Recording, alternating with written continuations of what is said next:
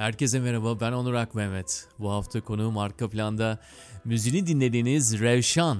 2020'nin başında tohum anlamına gelen bir albümü çıktı Revşan'ın. Albümün adı Tov. Ve başlangıcında şöyle yazıyor. Dillerin ve gönüllerin henüz sınırlarla tanışmadığı kadim zamanlardan ilham alınarak yapılmış bir albüm. Biz de Revşan'la dilin anlamından bolca konuşma imkanı bulduk burada ama sohbeti öncesi biraz onun diğer işlerinden bahsedeyim. 2014 yılında Kürtçe kadın sözlü geleneği ve kültürel bellek üzerine Dengen Bakur, Kuzey'in Sesleri belgeselini hazırlayıp sundu. Ev kayıtları ve unutulmaya yüz tutmuş şarkılarından oluşan ilk albümü Ahleve ise 2018'de yayınlandı. 2019'da da 4 single çıkarmış Revşan. Revşan'ı ve müziğini tanımak isteyenler için çok keyifli bir sohbet olduğunu düşünüyorum. Güzel bir tendans yakaladık. Buyurun dinlemeye.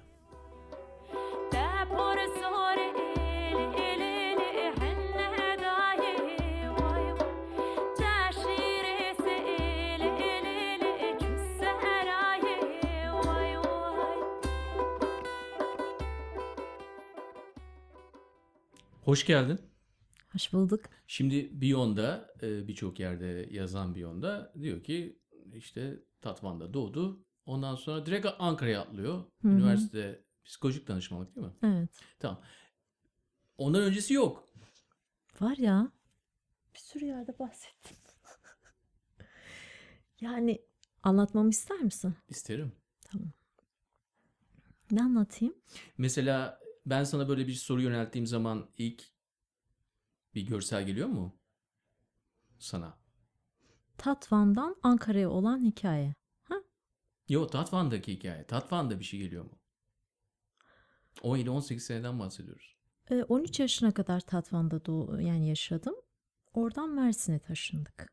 Aile bir takım nedenlerden, politik nedenlerden taşındık. Politik nedenlerden deyince yani seçim sizde değildi, ailede değildi doğru mu? Ee, zorunlu göç.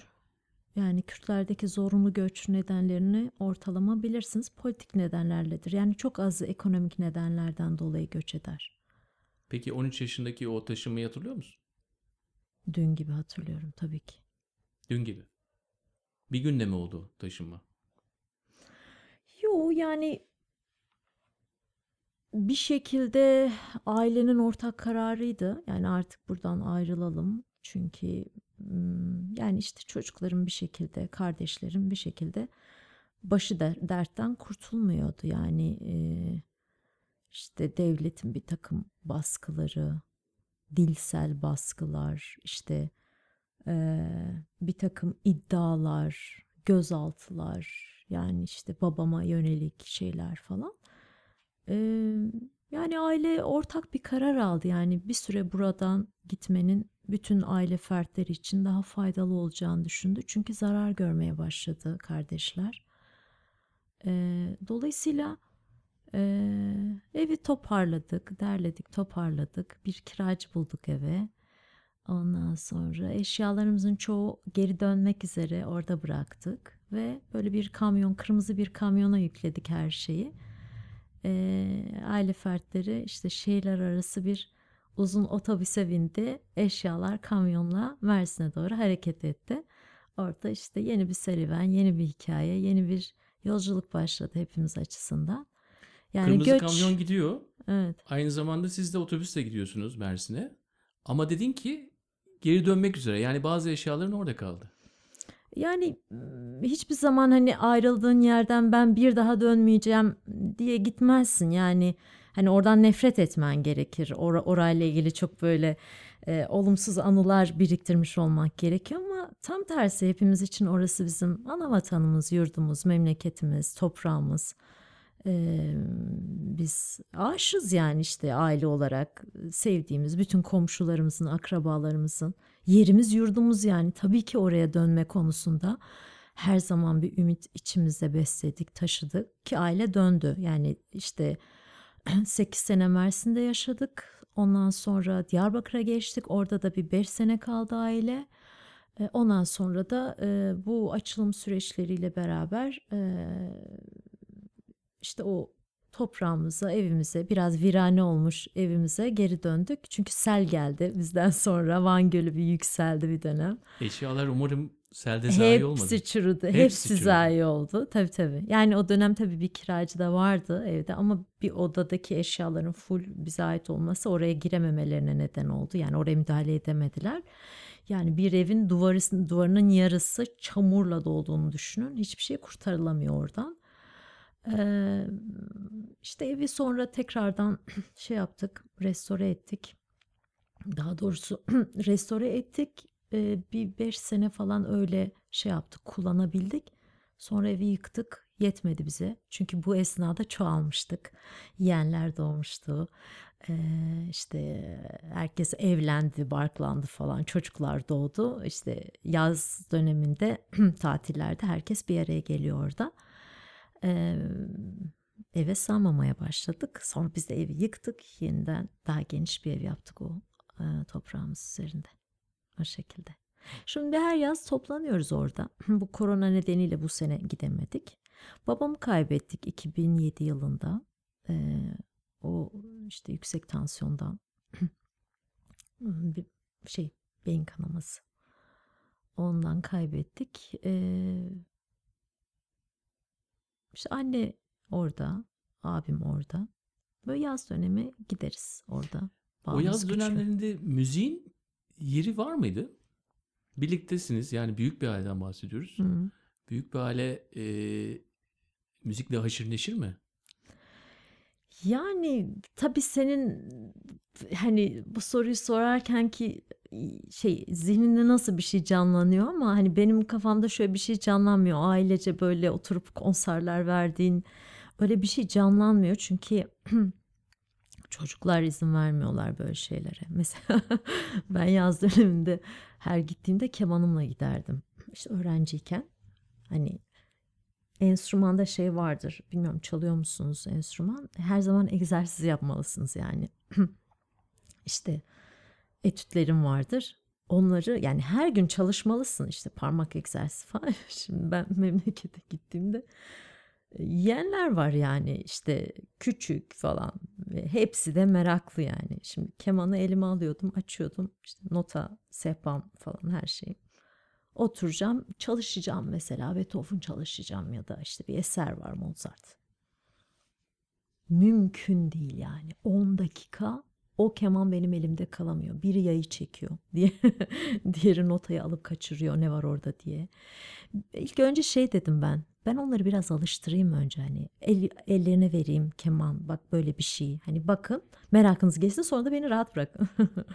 e, olmadı tabii yani bir iki her seferinde böyle bir müdahale olmuyor. Yani o kalabalık ortamda e, çalışma ortamı tabii ki yok ama tabii ki de böyle bol şarkılar söylüyorsun, bol e, müzikler dinliyorsun, birbirinin yani o paylaşımlar gerçekleşiyor elbette. Ya da böyle hep beraber düğünlere gidiyorsun falan. Yani o, o kadar yani o kadarla sınırlı kalabiliyor maalesef. Ya da böyle bir esin geliyor sana işte kendi e, bahçende e, ceviz ağacının altında otururken işte bir iki bir şey karalıyorsun, bir şeyler yazıyorsun, bir ilham geliyor falan. Öyle. Mersin'e gittin ya 13 yaşında. Hı hı. Ee, orada yaşadın Ankara'ya gidene kadar. Ee, o değişim o tınıyı ver bana. Yani de ki ben tını diyorum buna çünkü bir şekilde kafamda bunu müzikleştiriyorum tabii. O görseli alıyorum seni götürüyorum or- oraya. Tanımayan bir insan olarak seni. Ne var orada? Yani oradaki Revşan nasıl? Yani Mersin zor bir dönem. Yani Tatvan'dan ben ilk ayrılışım değildi o. Bir, bir aylığına e, 12 yaşındayken e, Tatvan'dan çıkıp Selanik'e gittim. Bir ay orada yaşadım ve e, orası benim için sanki oryantasyon gibi bir şey oldu. Göç öncesi oryantasyon. yani büyük şehir nedir? E, ne yapılır? Ne kadar kalabalıktır? E, insanların temposu, koşturması nedir? İşte kocaman binalar, dev yollar nedir? Orada gördüm ben biraz. Ee, abim Yunanistan'da yaşıyor benim. Ee, onu ziyarete gittik böyle. Hatta ilk öpüşen çiftler gördüm Selanik'te. Aa dedim filmlerdeki gerçekten doğruymuş. Hani gerçekten öpüşüyorlarmış. Ee, kendimi şanslı da hissetmiştim. Yani işte birçok kişinin deneyimlemediği, görmediği işte o mimariyi, o sanatı. Abim ressam olduğu için orada bizi sürekli müzelerde gezdirdi. Sürekli böyle o yeraltı şehirleri, işte mozaikler, sürekli böyle kalıntıların içinde tarih anlatıp böyle e, acık etkilenmiştim tabii bütün bunlardan. Mersin'e geçtiğimizde biraz e, sanırım diğer kardeşlerim kadar ben yabancılamadım şehri. Yani şehir hatta bana daha çirkin geldi. Daha iyisin, daha güzelini görmüşüm yani Selanik. Acayip güzel bir mimarisi var. E, ama yani ne yapacağını bilemez haldesin işte orada gittiğinde. Ne yapacaksın yani hani nasıl bir yaşam süreceksin? Nasıl çalışacaksın? Kimlerle arkadaşlık edeceksin? Yaş itibariyle daha sosyal olma noktasında, daha arkadaş bulma konusunda daha istekli bir dönemimdeydi. Ee, ergensin ve hani aileden çok arkadaş ön, önemli senin için. Onların alacağı kararlar, onların söyleyeceği bir laf falan daha önemli ya o dönemlerde. Ee, yani arkadaş bulma konusunda zorlanmadım. Arkadaş edindim ama bende bir takım psikosomatik rahatsızlıklar başladı o dönemde. Sanırım yani o işte taşınmanın verdiği, e, yerinden yurdundan koparılmanın verdiği bir acı. Çünkü çok belli de etmiyorsun, edemiyorsun. Hani işte bir dövünme hali yok, bir ağıt yakma hali yok. Ee, bu çok konuşulan bir şey olmuyor aile içinde. Yani olabildiğince hızlı adapte olmak zorundayız fikrinden dolayı. Pek çok duyguyu e, bastırmak zorunda kalıyorsun. Ailede de çok onur konuşulmayınca yani daha günlük sıradan sıkıntılar konuşuluyor ailede. E, bende ciddi bir bel problemi başladı. Yani belimde belli bir noktada yürürken böyle bir ağrı. E, doktora gidiyorum bir şey yok diyor. Sinirsel diyor falan. E, MR'a giriyorum vesaire. Hiçbir şey yok. Sonrasında yani ben öyle oldum ki hani böyle şeyden kalkamıyorum kanepede uzandığım yerden doğrulamıyorum. Sonra e, bir kuzenim var bağlama çalıyordu. Arada o geliyordu bir şeyler çalıyordu falan. Ben alıyordum ondan bağlamayı çalıyordum falan. Ve hoşuma gidince abim dedi sana bir tane bağlama alalım. Yani ben de tabii ısrar ettim. Ben bunu istiyorum bundan ben de öğreneceğim diye. Yani işte o düşünsene o zamanın zor koşullarında hani ekonomik sıkıntılar var falan. Abi gidip bir tane bağlama aldı getirdi ya. Yani şimdi düşününce aslında ne kadar güzel bir şey yapmış değil mi? Yani kız kardeşine işte. Bağlama geldikten sonra acayip bende bir şenlik hali başladı. Şarkı söyleyip bağlama çalıyorum. Ailede de bir güzel bir şey oldu. Hmm, güzel bir coşku hali oldu. Beraber şarkı söyleme, ortak bir duyguyu paylaşma. Ee, o dönem bir tane müzik merkezine gitmeye çalıştım gidemedim falan böyle aylık taksitleri vardı ödeyemedik onları böyle bir ay gittim gidemedim sonra ee, öyle kendi kendine iki yıl üç yıl falan evde bağlama sonra orada işte liseyi bitirdim Mersin'de. Orada belimiz düzeldi değil mi? Yani hayır tam olarak değil maalesef ee, yani hala ağrılarım hala o şeyim var ama o dönemde başlayan bir şey oldu. Başka rahatsızlıklar da başladı. Yani otoimmün rahatsızlıklar da o dönem başlamış. Yani şimdi dönüp baktığımda diyorum ki evet etkilenmişim yani hem de fazlasıyla etkilenmişim. Ee, ama yani belki de tek nedeni o yaşadığımız travma göç değildir bilmiyorum. Başka nedenleri de olabilir. Tabii. Ona bağlamak istemiyorum sadece. Ee, Nerede kalmıştım ben? E, müziğe devam ediyoruz. Bağlamayı çalmaya başladık. iki yıl oldu. Ama hmm. ondan sonra bir kursa gittik geldik ha, ama bir şey evet, daha çıktı önüne. Sonra e, yani e, sonra işte dershaneye gittim o dönem. Hmm, şey işinde çalışmaya başladım.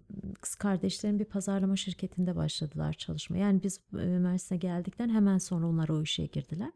Sonra ablalardan bir tanesi a, e, iki yıl çalıştıktan sonra kendi şirketini kurdu. Ben dedi ben yapacağım bu işi. Kendi ekibini kurdu vesaire.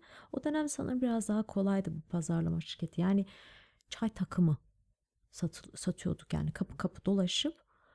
Ben de o dönem bir sene falan o işte çalıştım pazarlama şirketinde.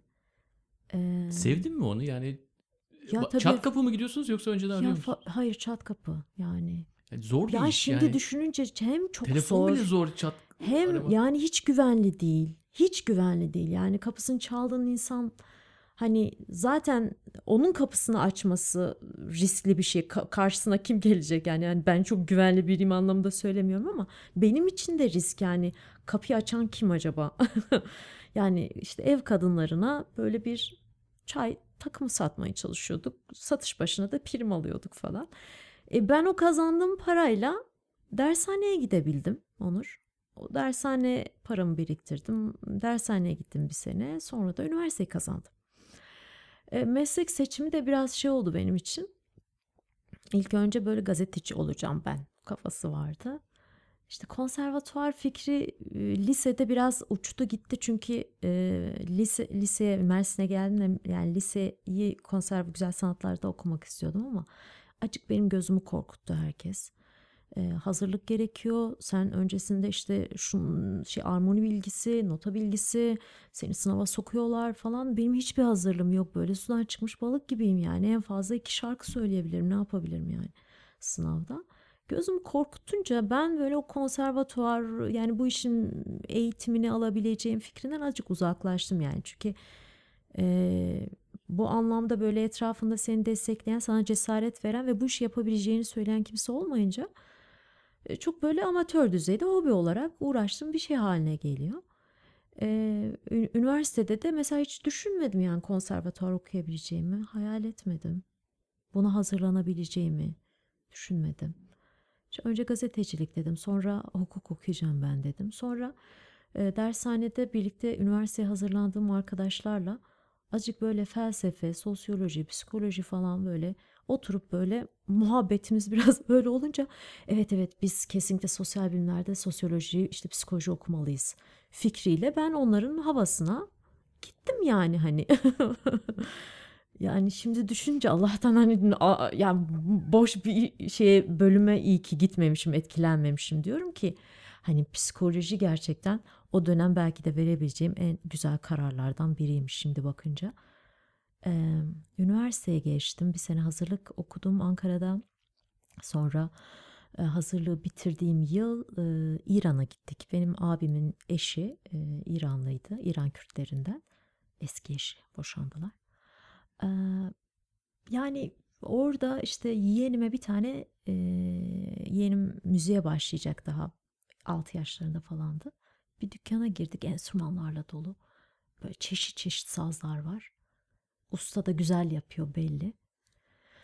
Ona enstrüman seçmeye çalışırken abim bir baktı benim böyle ağzımın suyu akıyor. Ben böyle enstrümanlara bakıyorum falan. Onu soruyorum, bunu soruyorum işte falan. Bir tane kemanın başında durmuşum. işte şey elime almaya çalışıyorum. Deniyorum bilmem ne.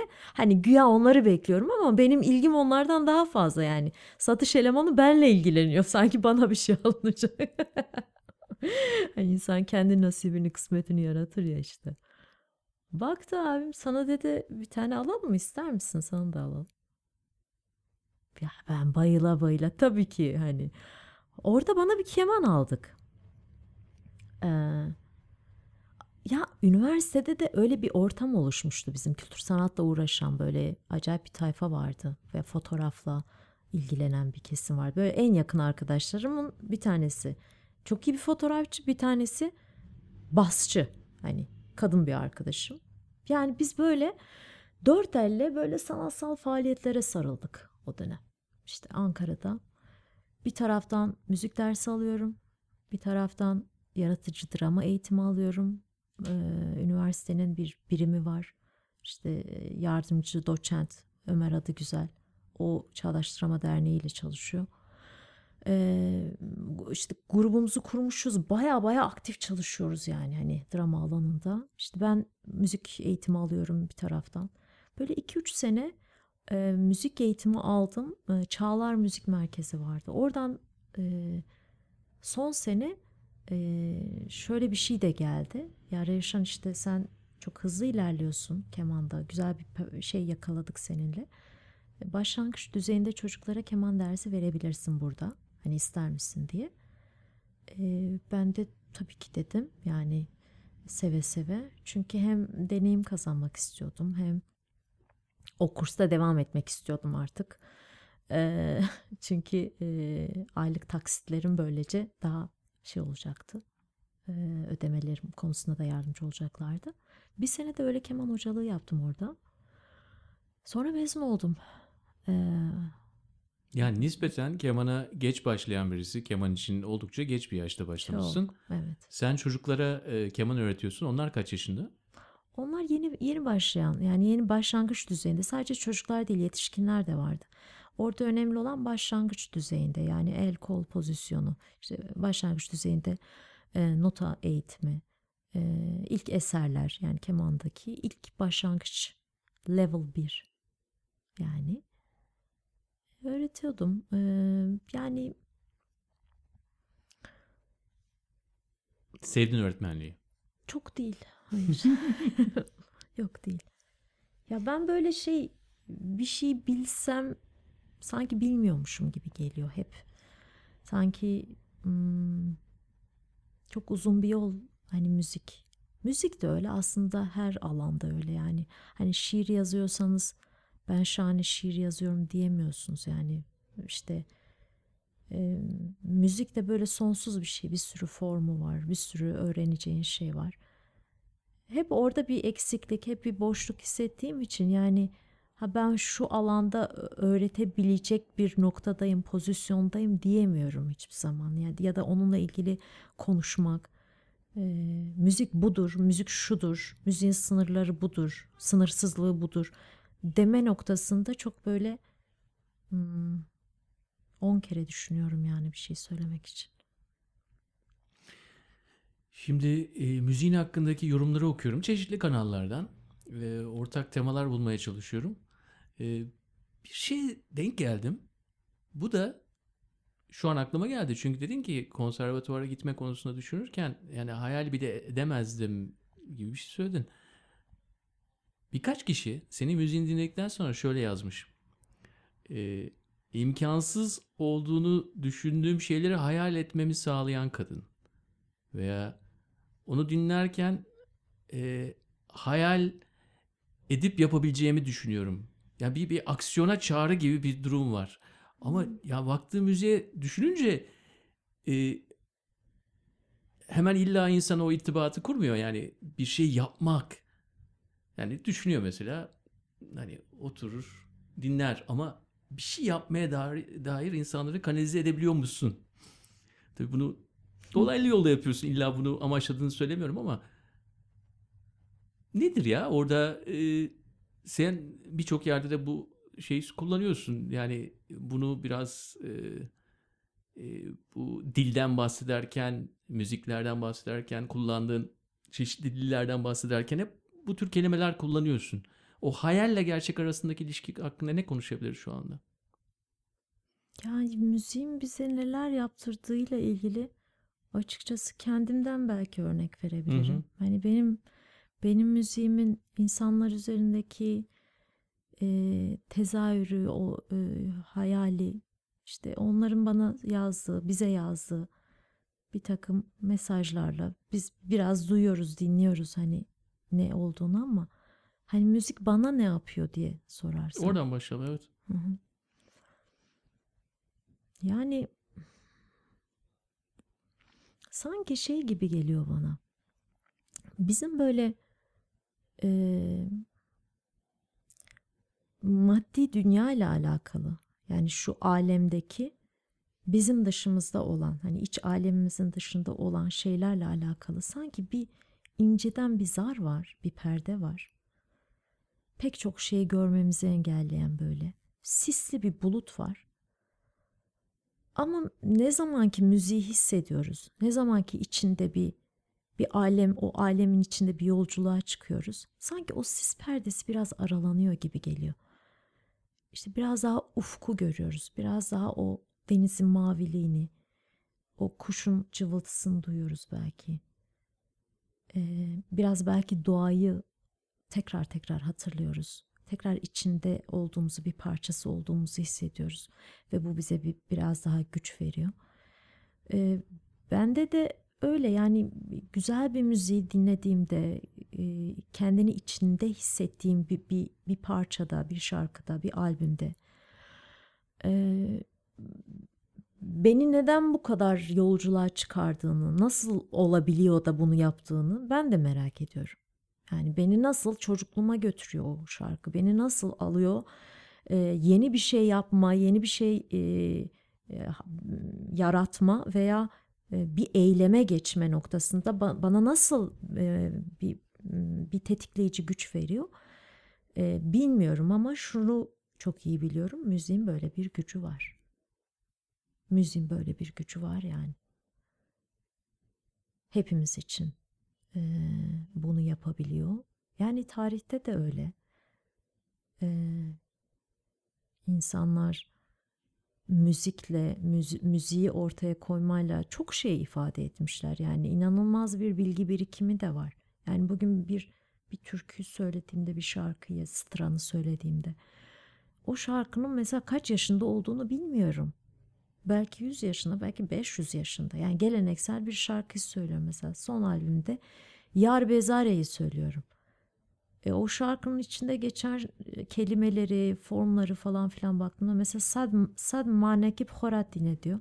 Manek bir e, manda çeşidi yani ve belli yerlerde, belli bölgelerde görülen ama artık görülmeyen yani bilmediğimiz.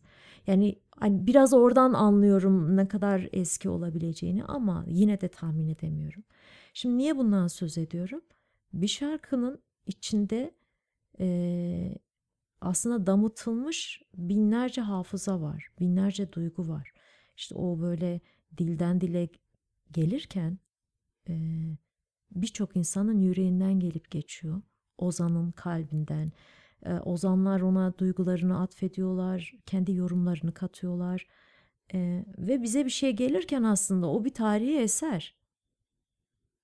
Gerçekten öyle bir tarihi eser. Yani bence o yüzden bu kadar güçlü. Hmm, kelimeler de öyle yani. Ve diller. Ve diller. Ve folklor yani. Ve kültür işte. Hmm, hani hep diyoruz ya e, öz nerede? Yani nereye bakalım biz? Nereden, nereden güç alalım? Yani bu alem bizi çok kolsuz, kanatsız, yersiz, yurtsuz bırakıyor, bırakacak da bu bugüne dair bir şey değil yani. Biz hep göç edeceğiz belki. Hep yalnız hissedeceğiz kendimizi yani.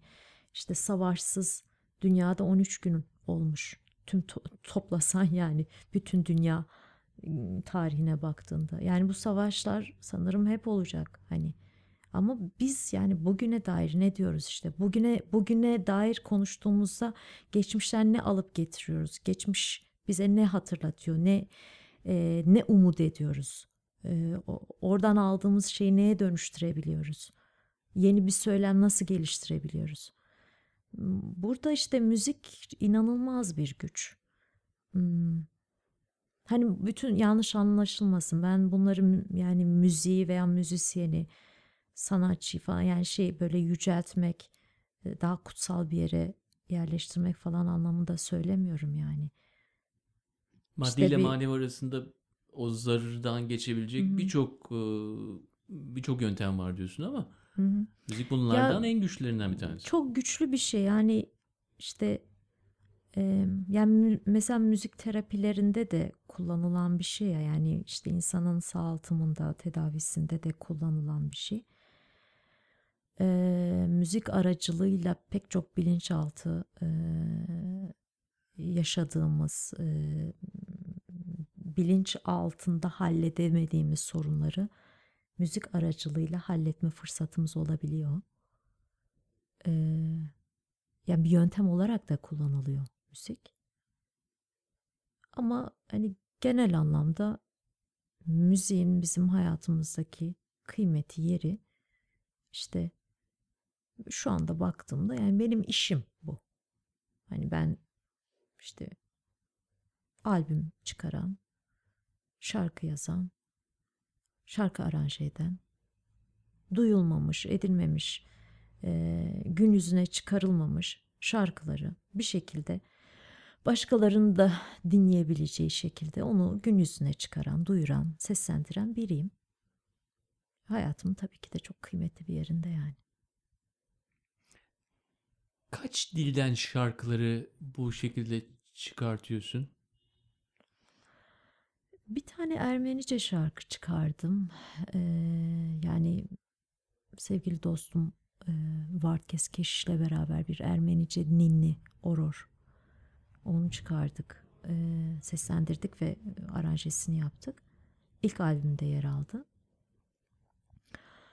Ee, ben Horizon adında bir rock grubuyla beraber 2015-2017 arası e, vokalistlik yaptım. Bir rock grubuydu ama hani grubun kendi besteleri de vardı. O grubun içerisinde böyle Nece yaklaşık söylüyoruz burada? Vokalist. yani yaklaşık 9-10 dilde e, farklı dilde şarkılar söylüyordum. E, grup biraz renkli yani gitaristimiz Ermeniydi. E, işte davulcumuz Türkmendi. E, bas gitaristimiz romandı. Böyle yani farklı farklı şeylerden, kültürlerden. Biz olabildiğince hani sevdiğimiz, hoşumuza giden, e, keyif aldığımız şarkıları sahnemizde seslendiriyorduk. Hiç albüm çıkarmadı yani Horizon. Albüm çıkaran bir ekip değildi. Konser ekibiydi. Orada 8-9'a yakın e, dilde şarkılar söylüyorduk. Kürtçe'de benim eklediğim, repertuara eklediğim şarkı, şarkılar oldu o ekipte.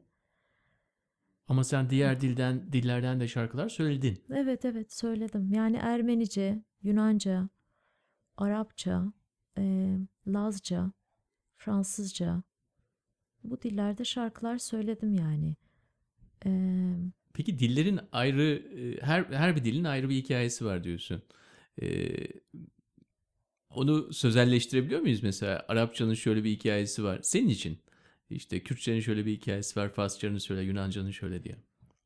ya e, aslında şöyle e, o dili bildiğim vakit o dilin içindeki e, işte ahengi, şiiri, e, anlamı, e, kendi günlük yaşam pratiklerinde de yaşadığım vakit yani o dilin tabii ki de bir anlamı var yani. Hani şimdi siz e, bir kelime kullandığınızda Türkçe'de diyelim ki battaniye. Hani battaniye sadece battaniye değil. Yani o sizin bilişsel haritanızda bir sürü yere tekabül ediyor. Yani o nesneyle karşılaştığınızdaki bütün duygularınız bir anda ayağa kalkıyor. Sıcaklık hissediyorsunuz, tüy hissediyorsunuz, keçe hissediyorsunuz. Bir şey oluyor. İşte belki iyi güzel bir anınıza, hatıranıza denk gelmiştir. Annenizle battaniyenin altında film izlemişsinizdir. O sizin e, çok güzel bir his uyandırıyor size ya da atıyorum yani çok travmatik bir şeye denk gelmiştir. Yani e, ne bileyim kaybolmuşsunuzdur. Bulunduğunuz vakit size battaniyeyi sarmışlardır, getirmişlerdir. Kötü bir şey hissettirir size.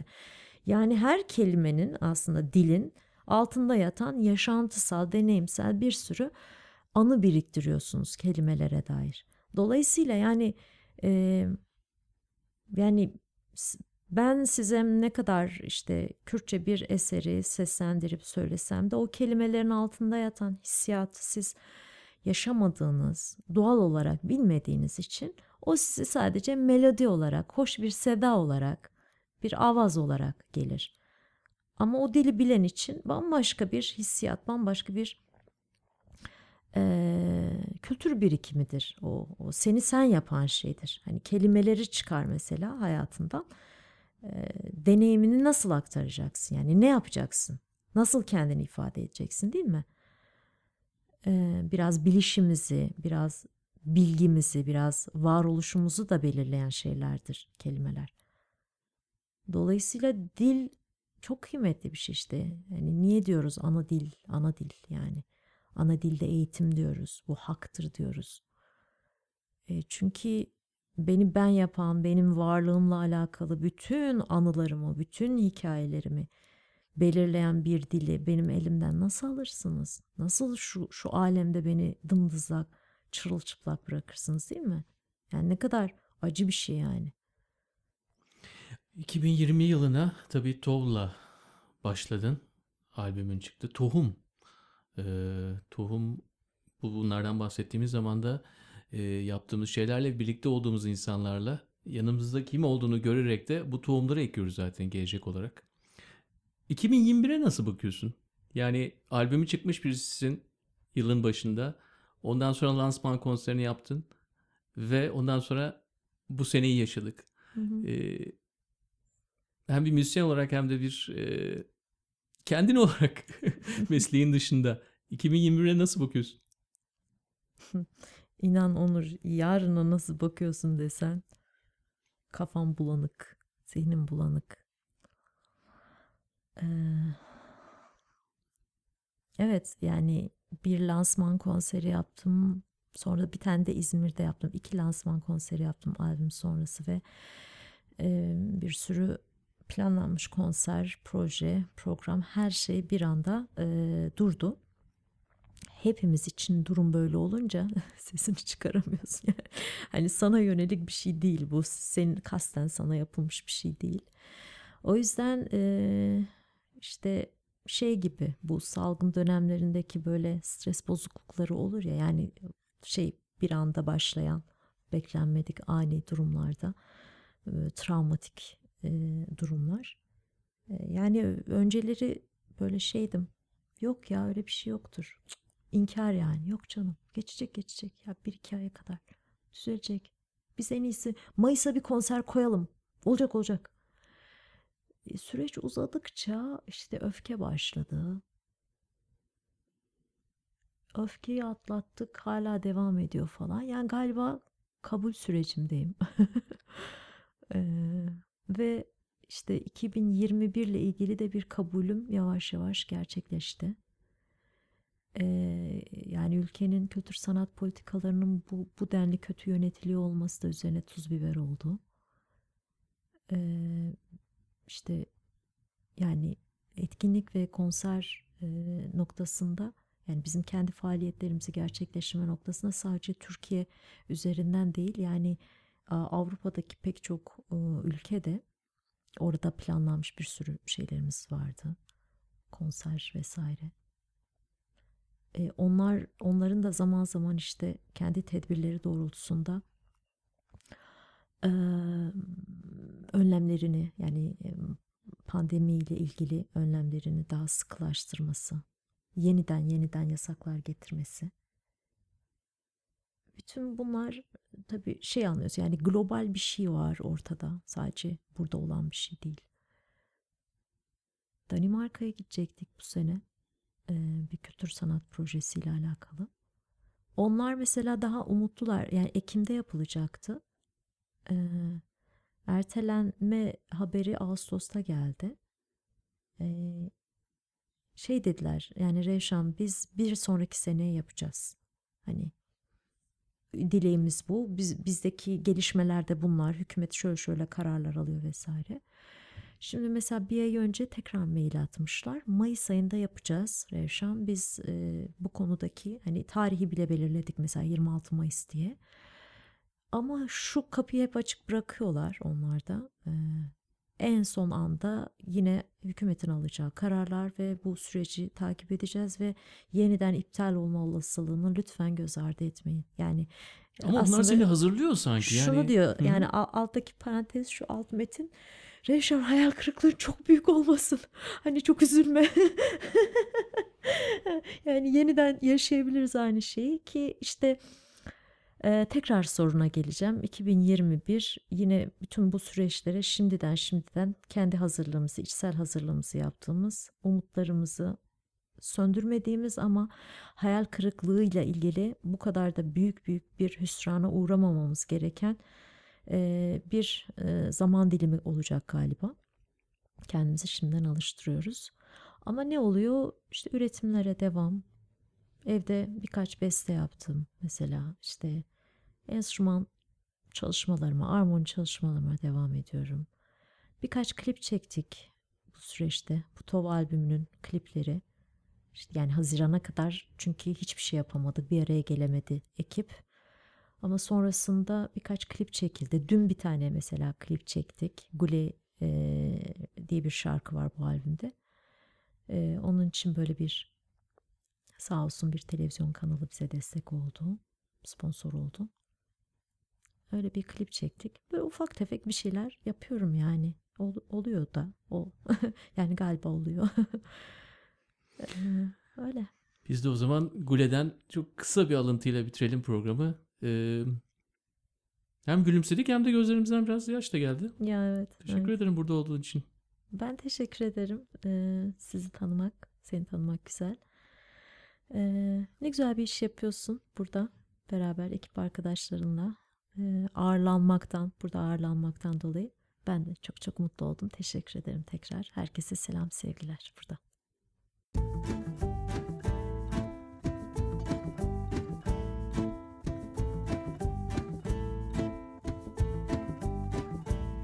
نتیر و نه خنجر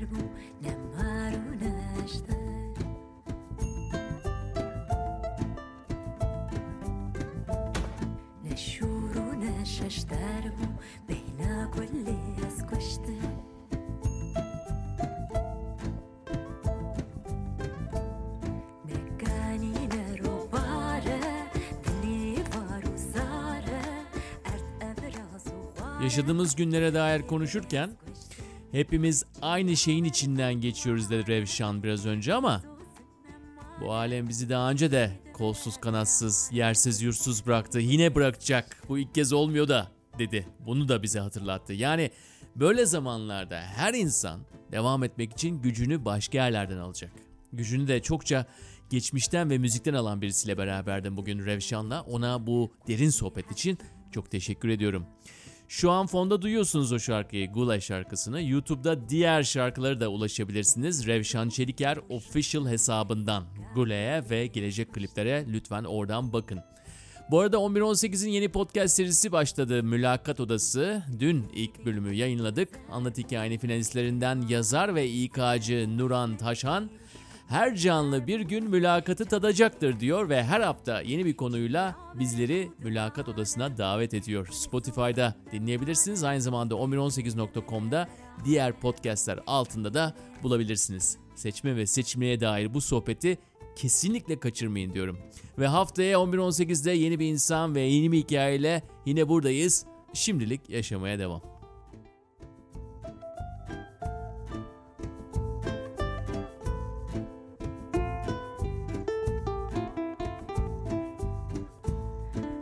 واللي بيتزنق وبيناس واللي باكر وواواس